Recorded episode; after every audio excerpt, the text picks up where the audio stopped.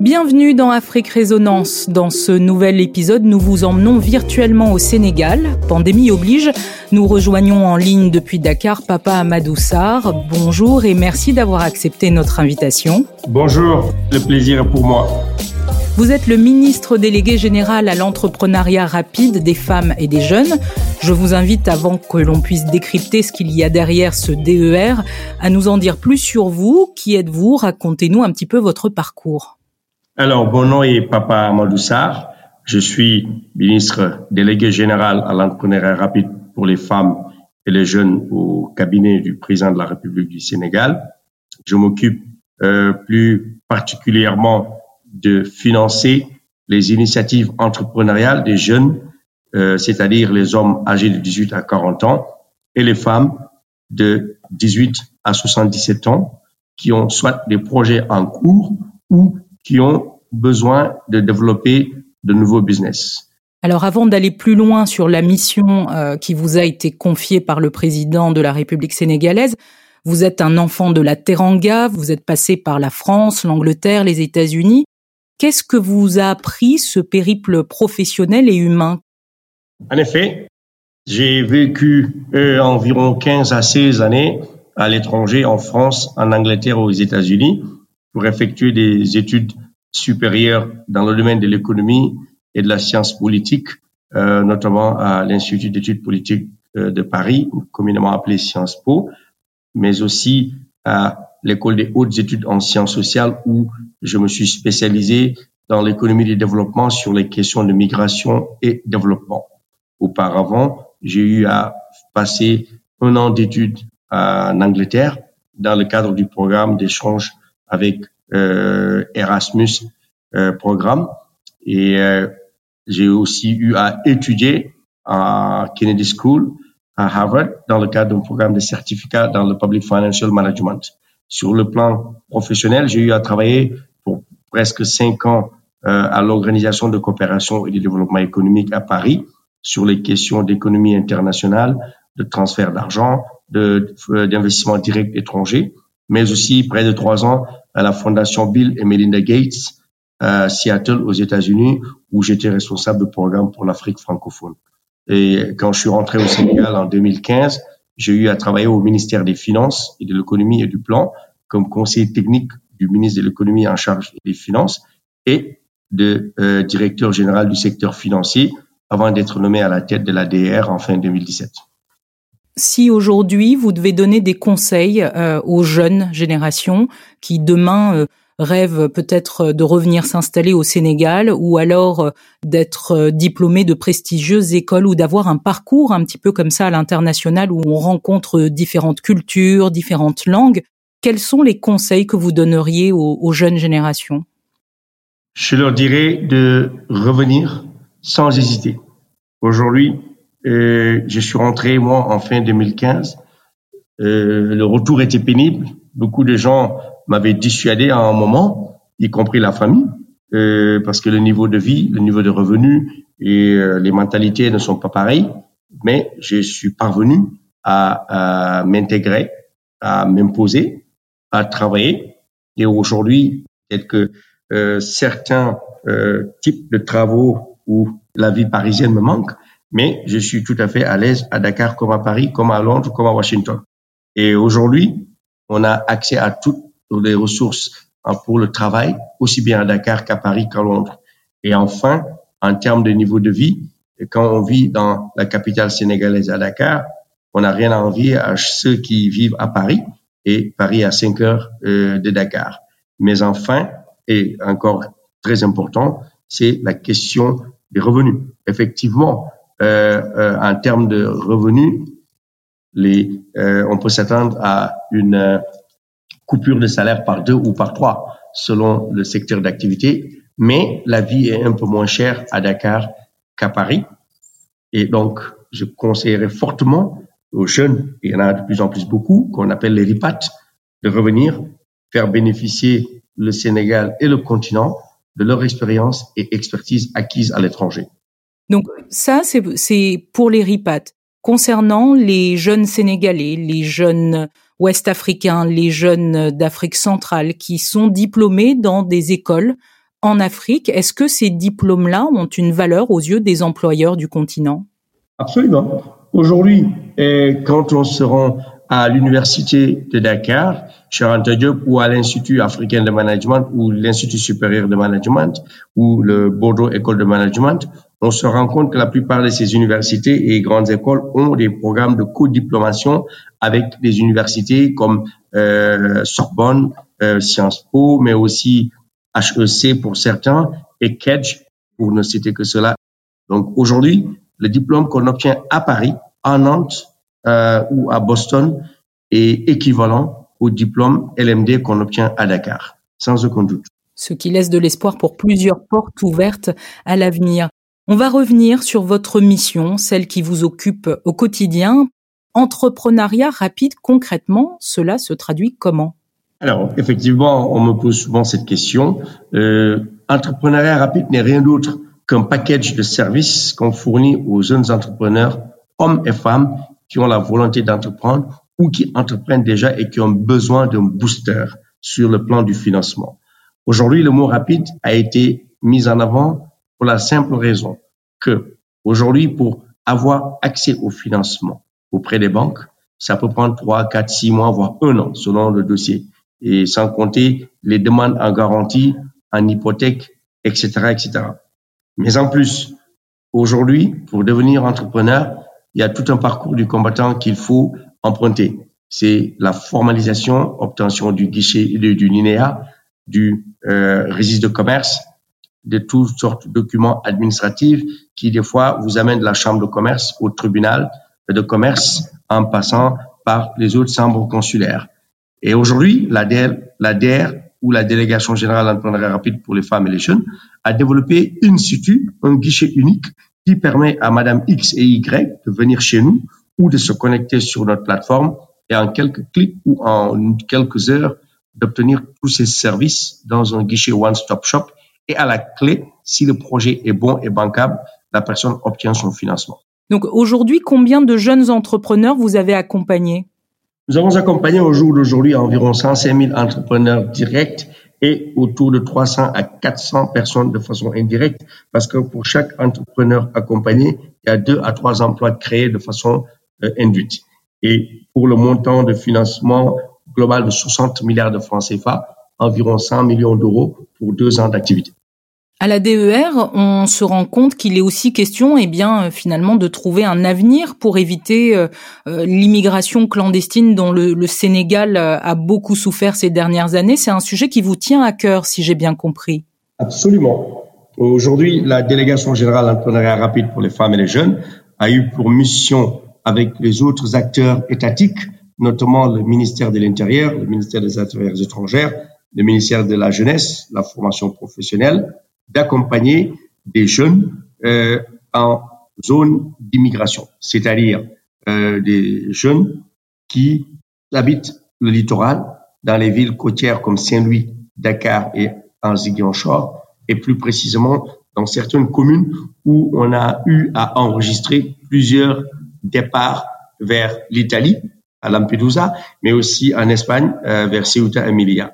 Et en relation avec les gouvernements étrangers, que ce soit la France, l'Espagne et l'Italie, comme vous le savez, il y a le programme Frontex qui est mis en œuvre pour justement euh, arrêter ces flux migratoires intempestifs. La DER a, a, elle, mis en place un système pour accompagner, former, financer et soutenir ces jeunes candidats à l'immigration clandestine en leur faisant comprendre tout simplement que l'espoir est permis au Sénégal. Ils n'ont pas besoin forcément de prendre des pirogues de fortune pour aller en Europe, risquer leur vie et mourir en haute mer ou être capturés une fois arrivés à Barcelone ou à, ou à Brescia, parce que tout simplement, les conditions d'accès dans ces pays sont euh, régulières et eux, ils arrivent en situation irrégulière, pour ne pas dire illégale. Et donc, ce travail que nous faisons en relation avec les associations d'aide aux euh, victimes, mais aussi euh, il y a un travail de sensibilisation auprès des familles, des euh, organisations de la société civile, mais aussi on travaille avec le ministère de l'Intérieur pour traquer euh, les trafiquants, parce qu'il faut le dire tel quel, il y a des passeurs qui s'adonnent à cette activité qui est certes lucrative, entre guillemets, pour eux, pour essayer de sauver beaucoup de jeunes euh, qui rêvent euh, pour aller ailleurs. Alors justement, votre ministère, il a une identité assez novatrice finalement, un ADN assez novateur, je dirais même. Euh, est-ce que vous pouvez revenir rapidement sur l'historique de ce ministère? Oui. Alors, c'est une euh, délégation générale euh, qui a été créée en septembre 2017 par le président Macky Sall avec la volonté de lutter durablement contre le chômage et la pauvreté des jeunes et des femmes et le sous-emploi. Et aujourd'hui, nous travaillons de façon collégiale et en partenariat avec les ministères sectoriels, c'est-à-dire la délégation générale à l'entrepreneuriat rapide finance les jeunes et les femmes sous forme de prêts, euh, de garanties, euh, de dettes, de prise de participation ou equity en capital, mais aussi en leasing, c'est-à-dire aussi en, crédit bail. Et nous le faisons sur la base d'un partenariat tripartite ou bipartite. Bipartite avec les banques, parce que nous traitons les dossiers, nous les analysons, nous les recevons, nous les transmettons aux banques pour mise en place et recouvrement. Et en amont, nous travaillons avec les ministères sectoriels ou les agences spécialisées de l'État sur l'agriculture, sur l'élevage, la pêche, euh, le tourisme, etc., afin d'avoir une euh, expertise avérée de ces secteurs pour les projets que nous validons. Nous sommes environ une équipe de 120, 130 personnes, composée majoritairement de, de, de banquiers, euh, d'ingénieurs, informaticiens, agronomes, et majoritairement issus du secteur privé ou du secteur international, dont le seul but est de faire sortir des projets créateurs de richesses et d'innovation euh, sans aucune connotation politique, sociale ou religieuse. Alors vous l'avez dit, hein, L'innovation, euh, c'est un des atouts du Sénégal, mais de quels autres atouts dispose le pays pour devenir ce hub au niveau de l'innovation en Afrique de l'Ouest? Alors effectivement, le Sénégal est euh, perçu comme un hub d'innovation depuis, je dirais, ces 10-20 dernières années, à travers les universités euh, Cheikh Anta de Dakar, mais aussi l'université Gaston Berger de Saint-Louis, à travers les facultés euh, de, de, mathématiques, de sciences appliquées et, l'école supérieure polytechnique de Thiès et de Dakar. Nous avons, par exemple, mis en place des programmes d'innovation et d'open innovation pour accompagner les PME, les startups, mais aussi les entreprises. Un exemple concret. Aujourd'hui, dans le cadre de la lutte contre la pandémie COVID-19, nous avons accompagné des jeunes étudiants, chercheurs de l'école supérieure polytechnique qui ont eu à développer des gels antiseptiques mais aussi des robots comme Dr. Care qui ont été utilisés par le ministère de la Santé dans la lutte contre le coronavirus. Ça, c'est un exemple. L'autre exemple, nous sommes en train de travailler avec les administrations sénégalaises, aussi bien le port comme d'autres administrations euh, fiscales, pour pouvoir augmenter la collecte des revenus en mettant en place des systèmes de paiement en ligne, de déclaration en ligne, mais aussi en mettant à la disposition de ces administrations de nouveaux euh, outils comme la blockchain et tout ce qui est l'intelligence artificielle pour être beaucoup plus efficace et effectif. Et il faut le dire que la COVID a aidé dans ce sens, heureusement ou malheureusement. Enfin, euh, le Sénégal est en train d'investir sur euh, plusieurs fronts dans le domaine de l'innovation, notamment à travers le supercalculateur qui est en train d'être construit à Diamniadio, mais aussi avec ce qu'on appelle le Mohamed bin Zayed Innovation and Entrepreneurship Center que la délégation générale à l'entrepreneuriat rapide pour les jeunes et les femmes que je dirige est en train de mettre à place sur une superficie de 30 000 mètres carrés à Dakar, au, quartier de Mermoz, qui sera un centre d'excellence pour attirer les jeunes talents sénégalais et de la sous-région euh, dans les métiers de l'entrepreneuriat, de l'innovation. À titre d'exemple, nous voulons répliquer exactement le modèle Station F dans cet espace en partenariat avec les acteurs de Station F, Creative Valley, mais aussi des gens de la Silicon Valley comme 500 Startups et Unity Technology avec qui nous sommes en train de travailler sur des programmes de réalité virtuelle et réalité augmentée. Tout cela se passe aujourd'hui à Dakar à travers ce qu'on appelle le D-Hub, qui est le Dare Hub, qui déjà a eu à octroyer 3 milliards de francs CFA, 5 millions d'euros de financement pour les startups et les PME qui sont dans l'innovation technologique.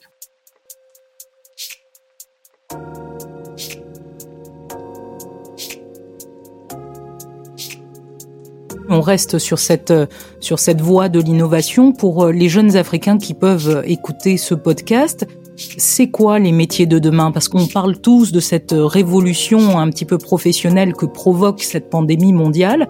Et on peut se poser la question, c'est quoi les métiers de demain quand on est à Dakar, à Abidjan, à Lomé ou euh, encore même depuis euh, Kinshasa ou Yaoundé?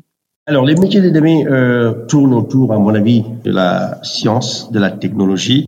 Et je le dis souvent à mes collègues, aujourd'hui, nous sommes en train de faire du télétravail. Il y a 40 à 50% du staff qui travaille à distance. Chaque équipe travaille et produit son euh, son travail et les rend en temps réel dans des espaces dédiés euh, de copartage de travail. Ça, c'est une chose. La deuxième chose, c'est qu'on s'est rendu compte aujourd'hui qu'avec la pandémie à coronavirus, on n'a pas forcément besoin d'aller au bureau tous les matins et qu'on puisse, on peut travailler de façon efficace à domicile euh, ou dans un laboratoire ou n'importe où où on a accès à un Internet et on a une tablette ou un ordinateur à sa disposition. Et cela amène à revoir notre méthode de travail et comme vous le disiez tout à l'heure, tout à l'heure les métiers de demain. Aujourd'hui, quand on regarde euh, l'homme le plus riche du monde récemment est devenu Elon Musk en janvier 2021. Elon Musk, c'est qui? C'est le propriétaire de euh, Tesla.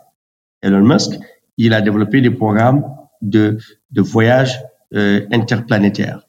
Et aujourd'hui, tout cela s'est fait grâce à quoi? À la technologie des informations, l'information et de la communication, la science, les satellites, l'Internet.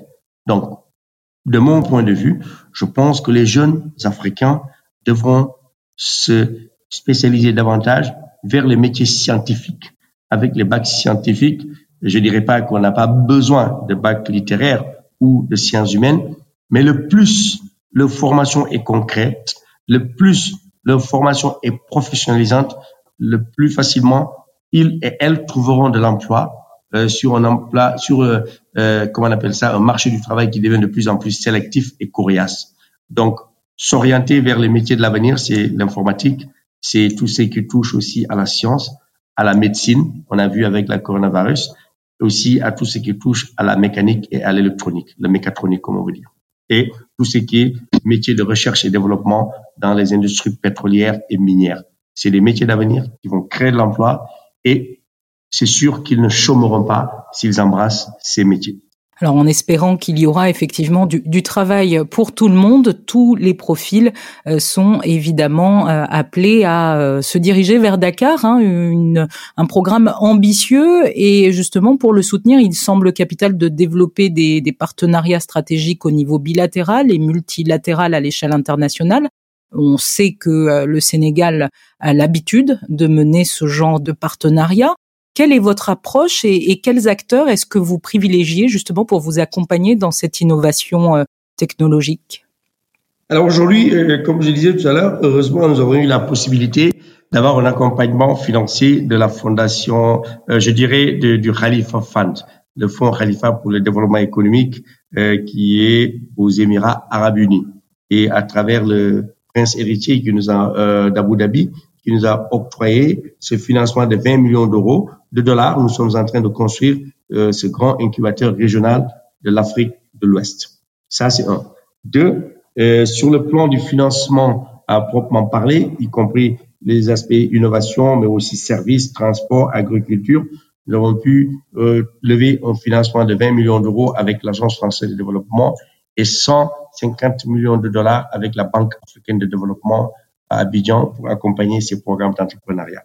C'est-à-dire que ces structures, que ce soit fondations ou organisations internationales ou banques multilatérales, croient en l'avenir de la jeunesse africaine sénégalaise et savent aussi, comme nous, que l'État n'est pas à même de créer de l'emploi pour tous ces jeunes et ces femmes.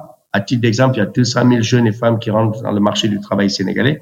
Il faut trouver de l'emploi à tous ces jeunes et c'est pas possible. Et donc l'entrepreneuriat devient une euh, chance ou une opportunité pour ces jeunes et femmes. La BPI est un partenaire stratégique de la délégation générale à l'entrepreneuriat rapide pour les femmes et les jeunes. Et pour l'histoire, avant que je ne rejoigne l'ADER, j'ai eu à travailler avec la BPI dans le cadre de mes fonctions de directeur général du secteur financier du ministère des Finances, où nous avons eu à avoir une mission de conseil pour la rationalisation du dispositif de financement euh, euh, des, des, des, des, instruments sénégalais. Et c'était une expérience fort heureuse et euh, très enrichissante. Et d'ailleurs, nous sommes en train de travailler encore avec la BPI. Il y a un de leurs collègues qui doit venir nous voir bientôt pour continuer ce travail avec l'Agence française de développement pour, euh, à terme, ça c'est mon souhait personnel, euh, je ne parle pas au nom du gouvernement, pour qu'on puisse créer la Banque publique d'investissement sénégalaise avec l'appui de la BPI française, euh, qui ont quand même développé une expertise euh, immense au cours de ces 20 dernières années, qui, j'en suis sûr, seront utiles au Sénégal et à plusieurs pays francophones. On va ouvrir une page un peu plus euh, personnelle, on va dire, sur votre vision du continent. Croire en l'Afrique, cela se traduit comment pour vous, Papa Amadou Sarr? Est-ce que cela passe par des questions de développement, d'annulation de la dette africaine Ce sont des questions qui, je pense, vous préoccupent et sont un focus particulier pour le continent africain. Effectivement, écoutez, je suis euh, par nature euh, optimiste et je crois forcément et fortement euh, au développement de l'Afrique et je suis aussi persuadé que l'Afrique ne pourrait pas se développer avec l'aide publique au développement. J'ai travailler sur ces questions il y a dix ans à l'OCDE avec mes collègues parisiens. Nous étions encore en train de dire qu'il y a déjà 50 ans d'aide et pourtant beaucoup de ces pays africains sont encore sous-développés. Ce qui veut dire que la question de l'efficacité de l'aide euh, ou de l'harmonisation de l'aide euh, ou encore ce qu'on appelle l'aide liée doit être revisitée et mise sur la table.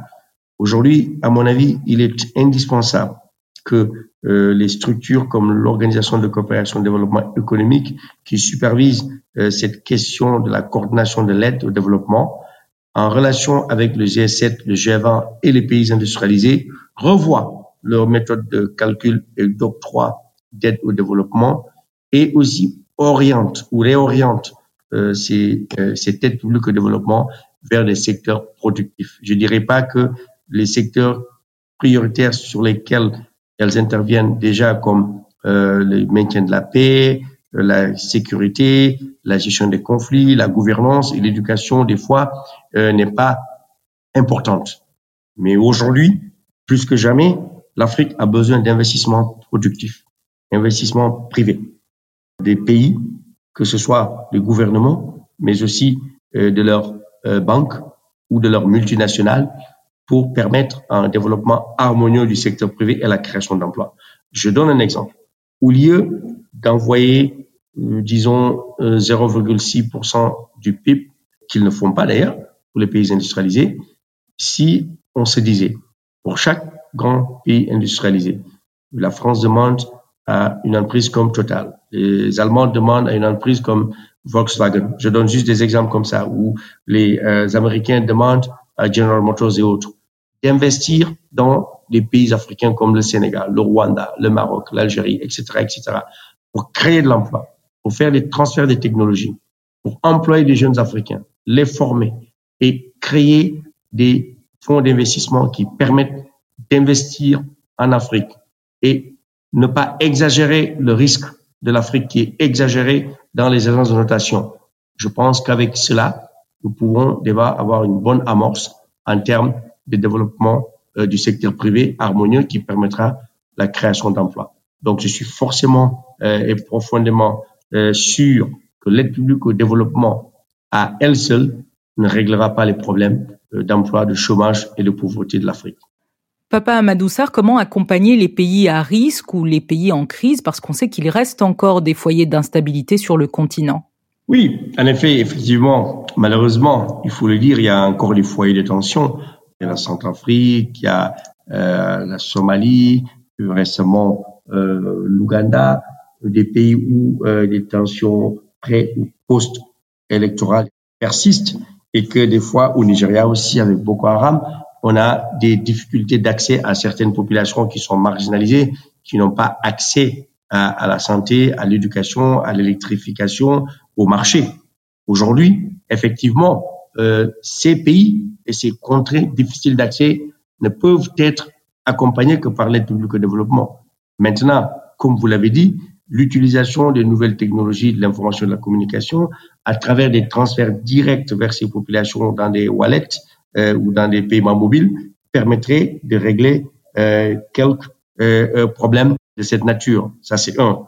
De deux, si ils mettent en place des partenariats comme le partenariat Gavi, le Global Alliance of Vaccine and Immunization, qui a permis de vacciner des centaines de milliers d'enfants avec le secteur privé, de grands groupes comme Merck, Sanofi, etc., qui s'allient avec le gouvernement du G7 ou G20. Ça, c'est des exemples concrets qui peuvent euh, aider à vacciner les jeunes dans les zones de conflit. Ça peut aussi permettre, comme le programme alimentaire, le PAM ou le World Food Programme le fait, euh, à travers les multinationales, faire arriver l'alimentation, l'eau au last mile, c'est-à-dire euh, la dernière frontière. Ça, c'est des choses qui sont aujourd'hui possibles. Et le secteur privé a un rôle énorme à jouer là-dessus parce que à travers la logistique, Coca-Cola, tu le trouves jusqu'en fin fond de Somaliland, là où il y a des conflits. Donc aujourd'hui, si on prend l'expérience et l'expertise de ces grands groupes et multinationales, on peut vraiment résoudre beaucoup de problèmes sur le continent. Enfin, euh, quelle est votre ambition? On a le droit de rêver un petit peu et justement des fois de rêver. Non seulement ça fait du bien en ces temps de, pandémie, mais ça fait aussi du bien pour pouvoir euh, porter des projets, des projets qui sont euh, parfois lourds, compliqués, complexes selon les environnements, mais ça permet de, réaliser des choses euh, incroyables. Quelle est votre ambition pour votre pays, pour l'Afrique de l'Ouest, pour le continent? Alors aujourd'hui, sans rien vous cacher, j'aimerais que l'Afrique de l'Ouest puisse devenir le poumon économique de, l'Afrique, étant donné notre proximité avec l'Europe occidentale, les États-Unis. Nous sommes à 5 heures de, de Paris.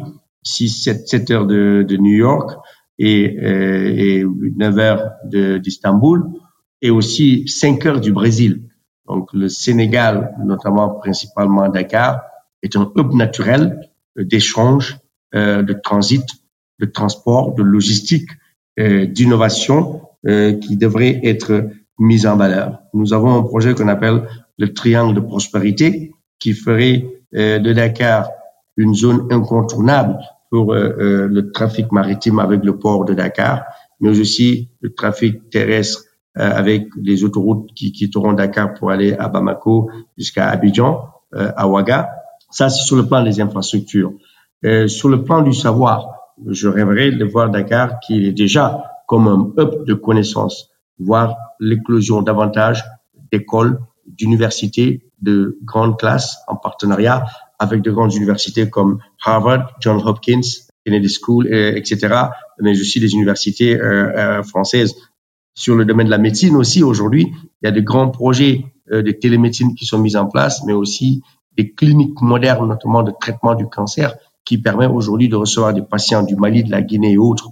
Mais enfin, le domaine sur lequel moi je suis aujourd'hui en train de travailler, nous souhaiterions que Dakar soit aussi un hub pour les affaires, de Dakar une, zone où il est facile de faire du business, de créer des opportunités, d'avoir une fiscalité adaptée qui permette de créer son entreprise, de créer de la valeur sur le continent et d'exporter vers le reste du monde. Euh, en d'autres termes, je souhaiterais que Dakar puisse devenir la Suisse, Suisse euh, de l'Afrique euh, dans les dix prochaines années à venir. On peut rêver. Donc Dakar va concurrencer directement Abidjan. Sans, euh, sans, aucun doute. Sans aucun doute. Écoutez, on, on, on l'espère et, et, on regardera euh, comment euh, cette évolution euh, sera menée dans les, les, années à venir. Je reviens à l'actualité qui est euh, la Covid-19, alors que certains pays du monde subissent de plein fouet une troisième vague. D'autres réussissent encore à garder un certain équilibre et on a vu que le continent, malgré que l'Afrique du Sud soit extrêmement touchée, eh bien le continent africain est quand même plus ou moins épargné. Il y a des initiatives, des stratégies à réinventer, des créations qui prennent forme. Est-ce que vous, vous avez un coup de cœur pour une start-up, une femme, un homme qui vous a marqué en particulier? Alors oui, effectivement, nous avons financé un jeune, euh, Mohamed Lamine Kébé de l'école supérieure polytechnique, qui a développé euh, justement ce robot Dr Care qui a, pu apporter une solution au centre de santé, centre de traitement de l'épidémie CTE et qui a permis aujourd'hui aux docteurs, aux médecins euh, d'être en contact direct avec les patients. C'était vraiment ingénieux de sa part. Et, et quand euh, je me rappelle lors de la lutte contre la pandémie Ebola, j'ai été sur le front en ce moment, j'étais à la Fondation Gates en 2014 euh, dans, en forêt carrière en Guinée-Conakry. Je me rappelais que les gens, pour aller avoir accès aux patients, ils mettaient quasiment des scaphandres. Ils avaient peur du contact et les gens étaient isolés comme des bêtes, excuse-moi du terme. Mais aujourd'hui, avec des robots comme ça, on n'a plus besoin d'avoir le contact direct, on n'a plus peur. Le robot fait le lien entre le médecin et les patients. Euh, vraiment, ça, c'est une innovation qui m'a marqué personnellement. Merci beaucoup, Papa Amadou d'avoir été avec nous pour ce troisième épisode d'Afrique Résonance. Je vous remercie, euh, Tatiana, et pour euh, m'avoir accueilli euh, dans Afrique Résonance. Et c'est un plaisir de participer à ce podcast avec nos partenaires de la BPI. Et je souhaite mon succès à Afrique Résonance. À très bientôt et mes meilleurs vœux pour 2021.